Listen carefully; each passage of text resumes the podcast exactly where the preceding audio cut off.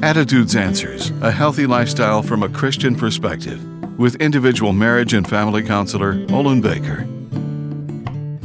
Anger progresses toward resentment, similar to a spark becoming a roaring fire, especially when deliberately nurtured and stoked. An offensive and humiliating comment may result in embarrassment, hurt, or anger. But what is there about us that permits an offense to upgrade into resentment? For one thing, it takes loving communication, determination, and courage to resolve hurt and angry feelings. The majority of individuals are given opportunities to settle an offense, but lack the courage to make things right.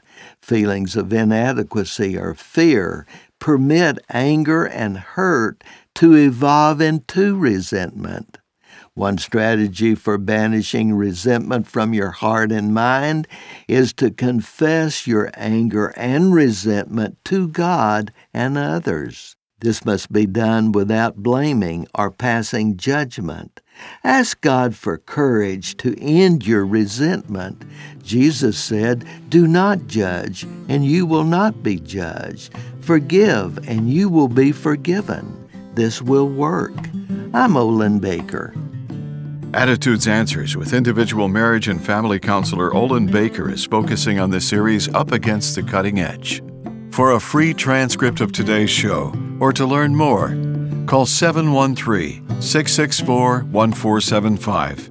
Subscribe to the Attitudes Answers podcast on your favorite podcast platform. And thanks for listening.